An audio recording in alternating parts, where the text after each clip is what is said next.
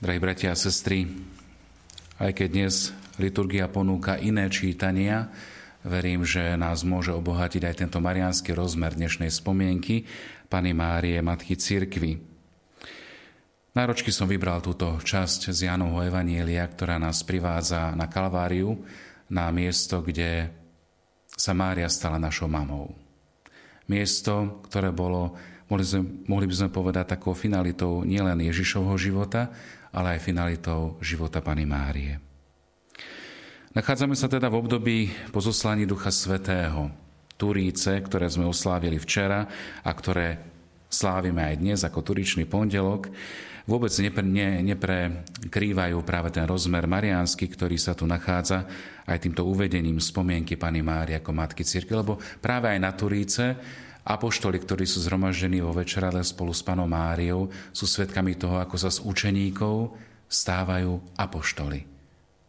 Ako Mária, žena viery, spolu s nimi je prítomná a svetko, je takým svetkom zrodenia cirkvy.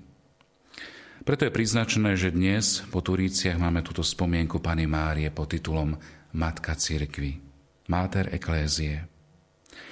Mária je tá, ktorá porodila Ježiša Krista, Božieho Syna. Ona je tá, ktorú značíme aj titulom Bohorodička. A práve následkom tohto úkonu Božej lásky, ktorý sa k nej sklonil, kedy daroval svojho syna, Boh Otec, tak sa stáva aj matkou všetkých tých, ktorí sa stávajú adoptívnymi synmi Boha. Čiže Mária je matkou Ježiša Krista, bohorodičkou, ale aj matkou církvy. A práve o tom je dnešné tajomstvo. Mária je ale zároveň aj najznešenejšou dcerou a jedným z údov církvy. Keď sa hovorí o pane Márii, tak veľmi často sa to robí pomocou takej trojtej referencie.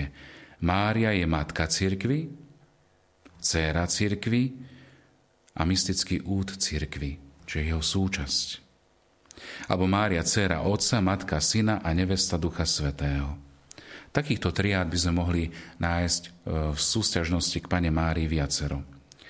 Ak máte v obľúbe modlitbu posvetného ruženca, a verím, že áno, tak s podobnou trojitou referenciou sa stretávame každý deň.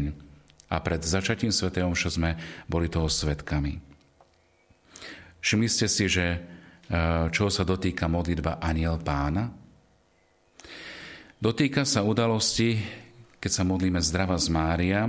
Najprv sa vraciame ako keby pohľadom do minulosti, v tej prvej časti tejto modlitby, a chválime Boha za to, čo vykonal skrze Máriu. Udalosť počatia pána alebo zvestovania pána je teda minulosť, ktorú by sme si mali neustále pripomínať, lebo táto udalosť zmenila celé dejiny spásy. A potom prosíme Panu Máriu o príhovor pre terajší okamih. Pretože zo všetkých chvíľ nášho života je to práve prítomná chvíľa, ktorá je tou najcenejšou a tú, ktorú máme momentálne v moci. A potom prichádza prozba, ktorá smeruje do budúcnosti. K okamihu finality nášho života. Finality smrti, keď prídeme, či chceme alebo nechceme, pred Božiu tvár a v pravde uvidíme celý náš život. Jeho minulosť, prítomnosť i budúcnosť. V jedinom zdrava sa tak chválime minulosť Pany Márie a zároveň ju prosíme, aby sa materinsky činila v našej prítomnosti aj v budúcnosti. Čiže v každom zdravase hľadíme do Márinej minulosti, ktorá nás pozbudzuje k tomu, aby sme s láskou a vierou prežívali našu prítomnosť a s veľkou dôverou a nádejou hľadeli do budúcnosti. No môžeme ísť ešte ďalej, kedy toto tajomstvo, veľké tajomstvo, ktoré sa v Márii veľmi krásne zračí, môžeme aplikovať aj na náš príbeh, našich dejín spásy. Dovolme teda pánovi, aby našu minulosť, nech už bola akákoľvek, premenil na prítomnosť, ktorá je plná dôvery a budúcnosť, ktorá je plná nádeje preblahoslavená Pana Mária, Matka Cirkvy, je aj mojou mamou, je aj tvojou mamou. Bola si mojou mamou v minulosti, si ňou teraz, i v prítomnosti a budeš ňou aj neskôr v budúcnosti. Mária, pomôž mi odozdať pánovi svoju minulosť a nauč ma chváliť a ďakovať Bohu za minulosť. Naplň moje srdce v tejto prítomnej chvíli veľkou dôverou aby som z nádejou hľadel aj do budúcnosti, ktorá je predo mnou.